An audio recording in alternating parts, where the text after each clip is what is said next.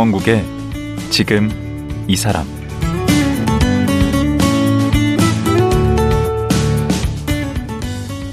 안녕하세요. 강원국입니다. 요즘은 내노라 하는 국제 콩쿠르에서 한국인 클래식 연주자들의 활약이 참 대단합니다. 그런데요, 30여 년 전 동양인 연주자에 대한 차별이 많았던 시절에 세계 3대 피아노 콩쿠르인 차이콥스키 콩쿠르에서 1위 없는 3위로 입상한 선구자가 있습니다. 바로 피아니스트 백혜선 교수인데요. 이후 29살에 서울대 음대 사상 최연소 교수가 됐습니다. 누가 봐도 승승장구 부러운 인생인데요. 정작 백혜선 교수는 스스로를 좌절의 스페셜리스트라고 부른다고 합니다. 왜일까요? 지금 들어보겠습니다.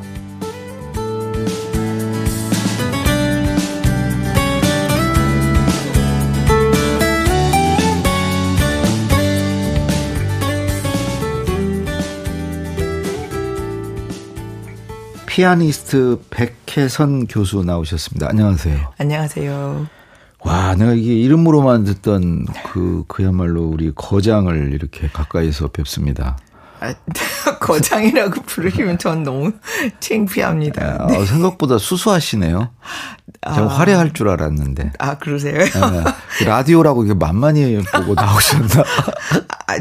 제가 원래는 보통 다닐 때 그냥 쌩얼입니다. 아. 네. 예, 그래서 왠지 많이. 피아니스트 하면 그럼 좀 화려하고 그럴 것 같은데. 네, 그거는 스팟라이트 받을 때만 그렇고요. 아. 네.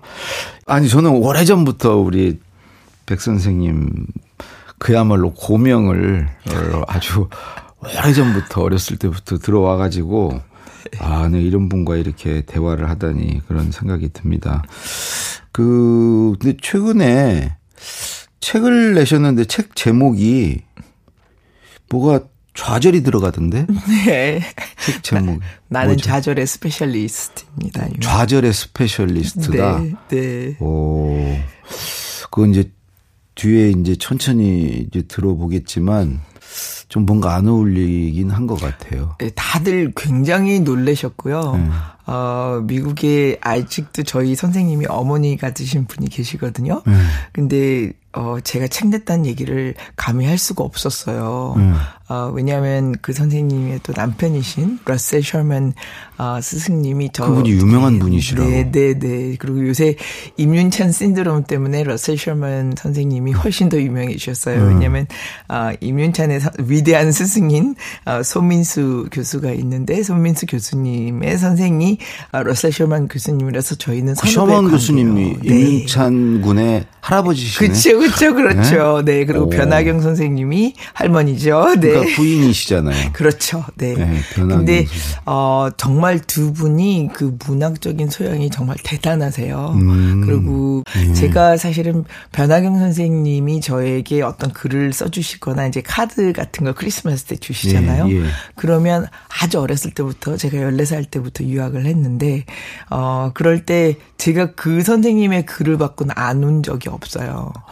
그래서 글이라는 거는 마음으로 적는다는 거, 그리고 뭐 이런 넓은 바닷가에서 너 혼자 이렇게 뭐 노를 저어 가는데 굉장히 지금 잘하고 있다 뭐 이런 식으로 표현을 하시는 분이시거든요. 그 지금 계속 말씀하시는 선생님 변화경. 네, 변화경. 네. 오. 어쨌든 좌절의 스페셜리스트. 네, 일단 그 나중에 좀 천천히 들어보기로 하고요. 네. 혹시 이제 백혜선 교수님을 이제 청취자분들 중에 이제 혹시 이제 모르시는 분들이 계실 수 있어서 어떤 분이시냐면 차이콥스키. 네. 아, 발음도 잘 안 되는데. 차이콥스키. 아, 네. 그거요. 네. 그거가 이제 우리 콩쿠르에서 위상이 어떻게 되냐? 올림픽이라고 보면 되는데요. 4년에 한 번씩 개최되고요. 그게 최고인가요? 네, 그러니까 콩쿠르가 많잖아요. 네, 3대 콩쿠르, 세계 3대 콩쿠르라고 해서 퀸 엘리자베스, 그다음에 쇼팽 콩쿠르, 차이콥스키 이렇게 세 개를 제일 꼽아요. 그 3대장 중에 1대장. 네, 근데 그 세 개 중에서 쇼팽 콩쿠르에 그래서 1위 한 게 조성진 씨고 차이콥스키 1위는 아직 한국 사람이 안 나왔고. 네. 2등은 있었던 것 같은데. 2등이 손여름이고 3등이 조성진 씨였죠. 네. 그렇습니다. 근데 그런 하여튼 차이콥스키 콩쿠르에서 네. 그러니까 1등이 없는 3등이니까 실질적으로 2등 아닙니까? 그렇죠. 2등. 네. 아, 그때가 몇 년도죠? 아, 저는 94년에 했습니다. 94년에 그 이른 시기에. 네. 이른 시기에 또 1위는 없었어요. 네. 1위가 그때 주어지지 않았고요.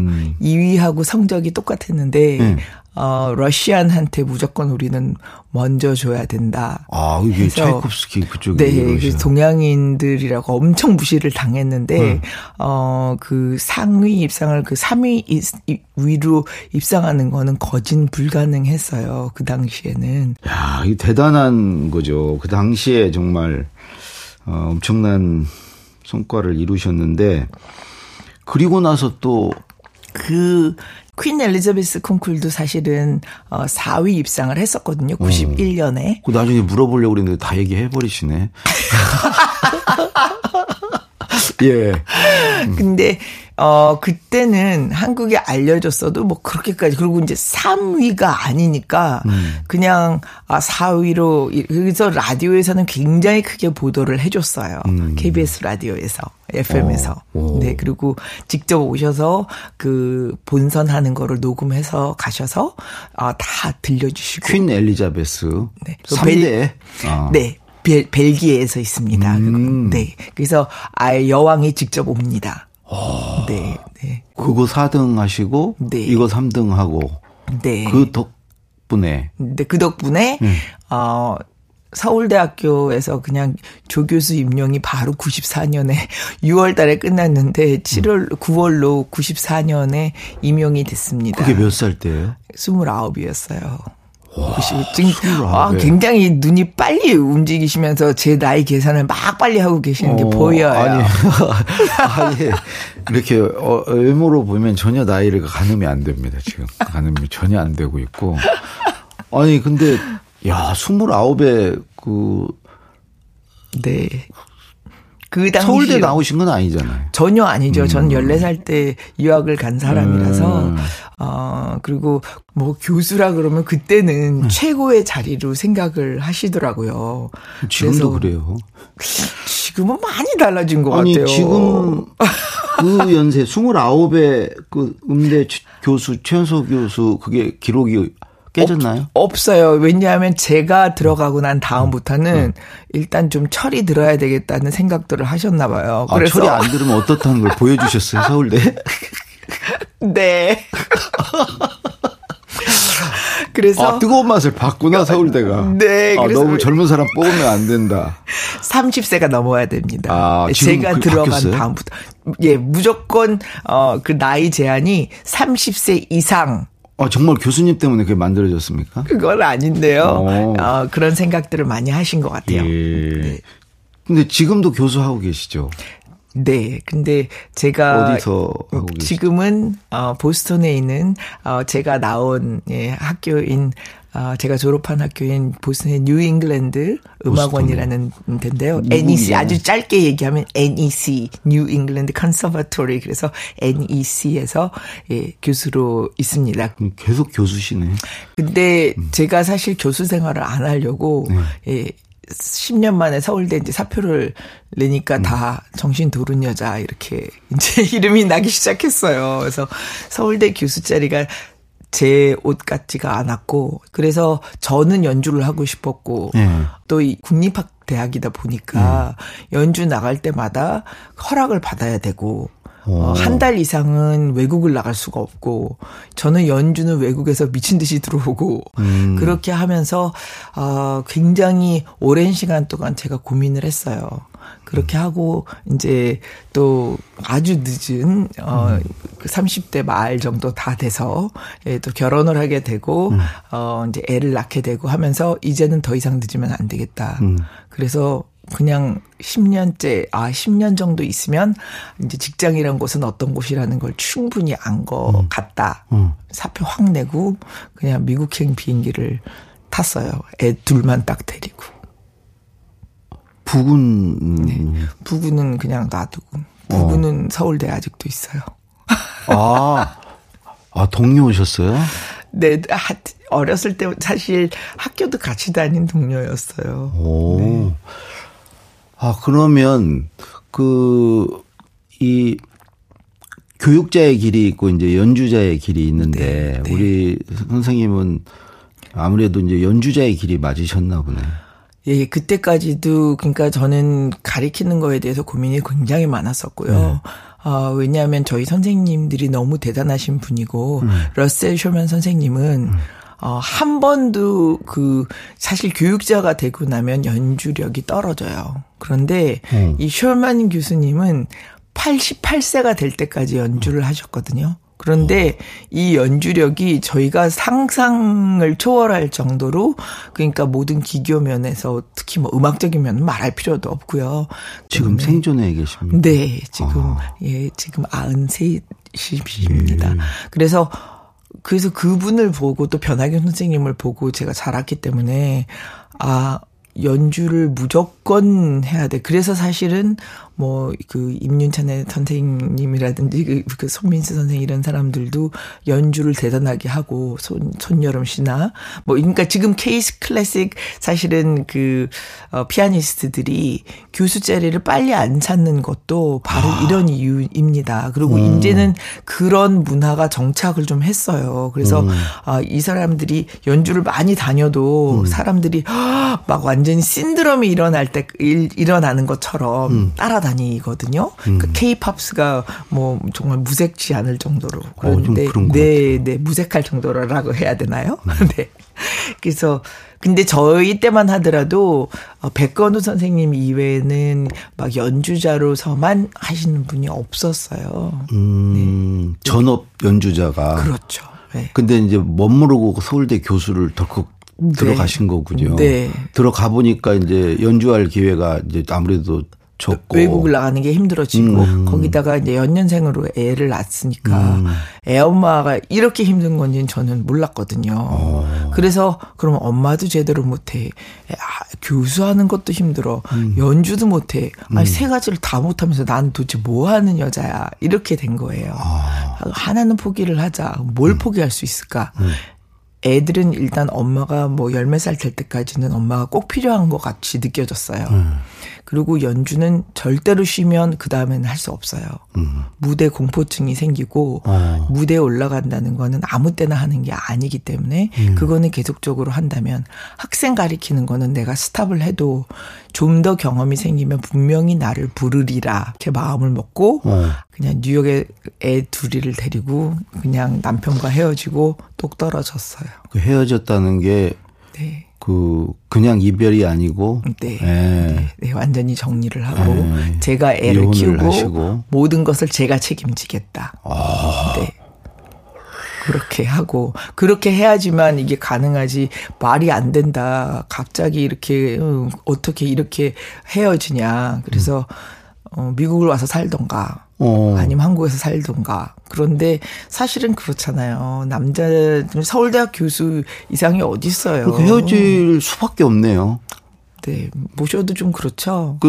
서울 교수인데 그럼 외국에 그 이상의 잡이 돼야지. 그러니까. 사실은 근데 둘 다 돈을 안 벌고 그러면 한 사람의 입이 더 늘어나는 거잖아요. 무직자. 헤어질 수밖에 없네. 네. 가만히 보니까. 네. 그런데 제가 도움 안 받겠다. 근데 어떻게 그 애를 아들 하나 딸 하나를 데리고, 그때가 아이들이 몇 살인데요? 그때 애들이 3살 4살이었던 것 같아요. 그 애들 둘을 데리고 미국에 뭐 직업이 뭐 정해진 것도 없는데. 제가 외국에서 연주가 많았기 때문에 뉴욕에 집은 있었어요. 그래서 뉴욕에 아파트 하나 가지고 있었는데 굉장히 작은 아파트를 네, 거기로 이제 그냥 애들을 데리고 간 거죠. 네. 그러면 그 미국 생활은 이제 연주만 하고 계속. 네. 그래서 그때는 정말, 그리고 뭐 조금 모아놓은 이제 그런 경제적인 어려움이 별로 없었어요. 10년간 서울대 교수를 하셨으니까. 서울대 교수 월급이 얼마인데? 너무 작아요. 너무 작아요. 정말요? 아니, 와, 그 서울대 교수가 월급이 적으면 어디가 이렇게 많이 사립이 받나? 훨씬 더 많죠. 아, 그래요? KBS에 계신데 잘 모르시는 저는 KBS 거는. 직원 아니기 때문에. 근데 거기 가서 그러면 연주로도 돈을 벌 수 있습니까? 연주로서는 돈을 상당하게 벌었습니다. 아, 그럼 미국 가서 그 자녀 둘 데리고 생활하는데 경제적으로는 어려움이 없었나요? 경제적으로 이제 처음에는 어려움이 없었죠. 그리고 제가 재테크를 굉장히 잘했어요. 20대 때부터. 뭔 하시는 재테크를. 아니, 나는 음악 하시면서도 재테크 하신다는 건 처음 들어보네. 왜냐하면 그냥, 물론 경제적으로 이제 어머님, 아버님의 도움도 많이 받았지만 두 분이 의사시고, 아니, 금수저시네. 조금, 네, 제가 조금이 아니라. 예, 금수저 맞습니다. 그리고 그 당시, 예를 들어서 70, 80년도 때 그래도 음악을 했다 그러면, 약간 금수저 집안이에요. 그렇게 다 봅니다. 아, 보는 게 아니라, 그렇게 네. 인정을. 네. 그런데, 이제, 시대가 바뀌어서, 요새 나오는 K시대, K클래식 스타들은, 절대 금수저가 아닙니다. 손여름도 그런 것 같아요. 절대로 아닙니다. 그리고, 제가 그래서 그들을 정말 존경합니다. 왜냐하면, 저는 이 어려움이, 애들 둘을 데리고 뉴욕에 가서부터 모든 어려운 환경이 그리고 이제 경제적으로 쫄딱 망합니다. 그러니까 재테크를 했던 게 있을 때는 더 벌게 되고 더 재테크로 망하셨구만요. 네. 그러니까 그래서 좌절의 그 스페셜리스트예요. 근데 그 재테크 그 좌절 말고요. 네. 지금 하나 얘기를 좀 들어봐야 되는데. 그 90년에 리즈 콩쿠르에서 5위를 하시고 네. 연이어서 91년도에 네. 아까 얘기한 3대 콩쿠르 하나인 퀸 엘리자베스에서 4위를 하셨어요. 네, 네. 그러면서 이제 콩쿠르의 여제다. 네. 이렇게 이제 별명까지 얻으셨는데 네, 그 전에는 또 윌리엄 카펠이라는 미국 콩쿠르에서 또 있어요. 1위를 그때 1위를 했기 때문에 제가 뉴욕 데뷔를 하고 완전히 프로처럼 예, 그렇게 이제 활동을 할 수 있었어요. 와, 그러면 이게 연이어서 지금 89년, 90년, 91년 네, 네. 매해 지금 콩쿠르 가서 다 입상을 하셨는데 네. 그 93년에 네. 예? 그 우리 임윤찬 군이 1등을 했던 그 반클라이번 네. 여기에 네. 나가셨어요. 아니, 이것도 그렇게 대단한 대회입니까? 아니요. 그러니까 반클라이번 대회가 네. 차이콥스키 만한 대회예요. 미국에서 보면 차이콥스키보다도 오히려 반클라이번을 1등했다 그러면 어디든지 다 연주를 할 수 있게 돼 있어요. 러시아의 차이콥스키라면 여기는 반클라이번. 네. 네, 그렇습니다. 미국이. 왜냐하면 반클라이번이라는 피아니스트가 러시아 차이콥스키 1회 1등을 한 사람입니다. 그래서 반클라이번을 기념하기 위한 네, 콩쿠르를 만든 거고 그게 벌써 10회를 맞았습니다. 그랬어요. 근데 여기를 가셨어요. 갔어요. 네. 근데 그 콩쿠르 측에서는 한 3, 4등 정도까지 할 사람들을 한 달을 따라다니면서 취재를 다 해요. 그래서 저를 따라다니면서 이 사람은 무조건 우리 등수 안에 들 거야 하면서 콩쿨 측에서 아예 뽑았어요. 몇 명을. 오. 그래서 이제 저는 뭐 파이널에서 1등은 못 하더라도 뭐 당연히 뭐 본선에 입상은 하겠지. 예. 1차에서 탈락이다. 1차? 1차에서. 네. 몇 차까지 있는데요? 4차까지 있는데. 아. 그리고 거기서 이제 신문 기자들이 굉장히 유명한 어떤 리코딩 프로듀서한테 물었어요. 거기서 이제 입상을 하면은, 그땐 CD가 나오게 돼 있었거든요. 그래서 그 리코딩 프로듀서한테 그 사람이 1차서부터 다 리코딩을 했어요. 그래서 네. 이제 그분한테 녹음을. 네. 그래서 그분한테 누구를 가장 선호합니까? 그리고 이 콩쿨에서 만약에 누가 떨어졌다 그러면 놀랄 것 같습니까? 그렇게 물었어요. 그랬더니 그분이 책자를 이렇게 보더니 백혜선이 떨어지면 나는 이 콩쿨이 굉장히 이상하다고 생각할 거야. 그 최고 전문가가. 네, 최고 전문가가 리코딩 전문가가 녹음 전문가가 나는 백혜선을 찍겠어. 이렇게 얘기를 했어요. 그래서 그것까지 나오면서 그게 또 방영이 다 됐어. 백혜선 1차에 떨어졌다 하면서 미국의 전체 방영 다 됐어요. 원래 그 상위 입상자들을 방영하려고 찍어둔 건데 떨어진 그 중에서 사람. 떨어진 사람 저 하나만 방영했어요. 왜냐면 너무 많이 찍어서. 그 왜 떨어졌을까요? 뭐 큰 실수를 하셨어요? 조금 농간도 있었던 것 같고, 제가, 그래서 어떤 면에서는 좌절의 스페셜리스트라고 적었는데, 제가 조금이라도, 괜찮겠지. 나를 이렇게 주목을 하니까 잘 될 거야. 하면 항상 안 돼요. 그리고, 이번에 망했다. 어떡하지? 그러면 뭔가가 잘 돼요. 그러니까 자기 태도가 엄청 겸손해야 되고 중요한 것 같아요. 그러니까 이때는 연이어서 계속 입상을 하면서 조금 한편으로는 부담감도 많이 가졌고 이번에도 잘해야 된다는 부담감. 다른 한편에서는 약간 어떤 자만 비슷한 것도 있었고 아주 많았던 것 같아요. 지금 생각해보면. 그럴 때 이제 1차에서 떨어져 버리셨구만. 네.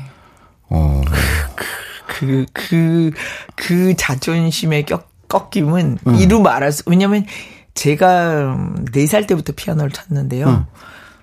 경연대회에서 1차에서 저는 그 본선을 안 나가본 적은 없는 것 같아요. 그러니까 뭐 1차 예선 탈락? 뭐 이런 거는 저는 상상을 해보질 못해. 제 평생. 그랬겠네. 네. 그건 굴욕인데? 정말 굴욕이죠. 더더군다나 그 떨어진 거를 그 미국 전역에 다 방영을 했으니까요. 떨어진 사람 중에 가장 중심된 사람으로. 그러니까 원래 그걸 다 알아진 거죠. 나중에 이제 우승하고 이런 분들을 이제 그 내보내려고 찍어둔 영상 중에 이제 떨어진 사람은 유일하게 또 그 영상에. 저만. 그만큼 그러니까 또 이게 이변이었고 또 아쉬웠으니까 그랬겠죠. 물론 그렇겠죠. 그렇지만 저한테는 그게 엄청난 자존심의 상처가 된 거죠. 그래서 어떻게 하셨어요? 그래서 그냥 제가 집에 와서 엄청 울고 나서 이제 제 운은 다 했다. 이 콩쿨이라는 게 본인이 잘 쳐갖고만 되는 건 아니거든요. 우리의 인생이 다 어느 정도 또 운이 좀 따라줘야 되는 거잖아요. 그쵸. 예, 그래서 제 운이 여기서 끝난 건가 보다. 그러면서 제가 무엇을 하면 될까 하는데 제 친구가 어떤 전화국에서 일을 한대요. 그러면서 관심 있냐고. 그래서 피아노 하는 사람이 전화국에서 일을 왜 하는데 그랬더니 뭘 먹고 살 거니에요. 그래서 그때까지는 음악회 하면서 먹고 살았는데 이제 콩쿨도 떨어지고 음악회가 없어지면 안 되니까 저도 그러면 전화국을 가보겠다고. 그러니까 그게 어떤 전화국이냐면 이제 장거리 전화. 미국은 워낙 나라가 크니까. 그러니까 지금의 예를 들어서 뭐 한국으로 비교하자면 KT나 SK나 뭐 이런 거를 이제 그런 전화국이 5개 정도가 있는데 거기에 한 군데를 들어가서 이제 고객이 항상 이제 질문이 와요. 그래서 KT 고객이 SK에 이제 제가 SK에서 했다고 해보세요. 그러면 나는 지금 이런 거를 해서 KT에서 하고 있는데 SK는 더 좋은 게 뭐가 있나요? 이렇게 물으면 그것도 영어로 물어볼 거 아니야. 다 영어로 하죠. 네.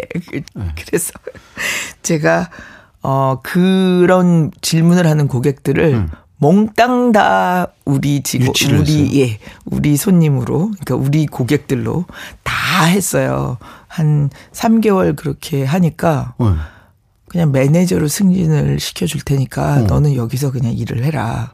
그리고 너는 너무나 이 사업, 수완이 너무 뛰어나다고. 그래서 숨겨진 재능을 발견하셨네. 네, 피아노가 내 길이 아니구나. 절대로 내 길이 아니. 그러니까 직장 생활을 해야 되는 거구나 하면서 그래서 제가 매니저 승진을 받고 이제 제안을 받고 올라가려고 하는데 변화경 선생님께서 그때가 94년도가 다 됐었어요. 근데 빨리 차이콥스키 국제 콩쿨 신청서 내라. 제가 안 내요. 저 이제 피아노 안 칠 거예요. 뭐 할 거니? 저 이제 피아노 안 치고 전화 영업할 거예요. 전화국에서 일하니까 3, 4개월 되니까 금방 승진하게 해주더라고요. 미천이 내가 너 처음에 얘기했지 14살 때 그래도 네가 여기까지 왔는데 경상북분이거든요. 네가 여기까지 왔는데 차이콥스키 콩쿨은 나가서 떨어지더라도 일단은 도전을 해보고 떨어지든지 말든지를 하고 피아노를 그만두든지 해야지. 어떻게 그런 꿈도 없니? 아주 성대모사까지 하시는 거예요? 네. 아, 좀 어떤 분이신지 알겠다. 그래서 그냥 정말 울며 겨자 먹기로 그냥 떠밀려서 차이콥스키의 이제 그 비디오 테이프를 또 내야 되잖아요. 그때도 그걸 내야 됐었고 뽑혀서 가서 그 마지막 1등 없는. 네. 근데 그 본선 때도 사실 그 협주곡 두 곡을 한다 그러면 그건 30분짜리 곡을 오케스트라와 같이 연주를 하는데 이 제가 첫 번째 말씀드렸죠. 굉장히 이 동양 사람들한테 굉장히 아주 우습게 여긴다고요. 그런데 제가 마지막으로 이제 결선 때 연주를 했을 때 이런 박수가 나와요. 337 박수예요? 네. 러시안들은 그 박수를 딱 쳐주면 아, 그래요? 우리는 너를 인정한다. 그러고 너를 응원한다 이런 얘기인데 오케스트라 단원들도 전혀 저한테 그러니까 아무 대응을 안 해주다가 이제 두 번째 곡을 시작하는데 완전히 박수가 끊기지가 않았어요. 아. 그래서 그게 저한테 영원한 기억으로 남는데요. 안 그랬으면 저 차이콥스키 안 나갔으면 서울대학도 없고 오늘날 서울대학교 전화 영업으로 사장님 하고 계시겠는데 네. 장거리 전화 회사 사장하고 계시 도잘될 수도 있었죠. 네. 네. 자, 근데 이거 얘기가 지금 막 재밌으려고 하는데 지금 시간이 다 됐는데요. 일단은 이제 알았어요. 왜 좌절의 아이콘인지. 그래서 그 다른 좌절 얘기. 이제 이걸 어떻게 극복을 하시고 그래서 오늘의 또 우리 교수님이 되셨는지는 내일 다시 모시고 얘기를 듣도록 하겠습니다. 예. 오늘 말씀 고맙습니다. 네, 감사합니다. 피아니스트 백혜선 교수였습니다.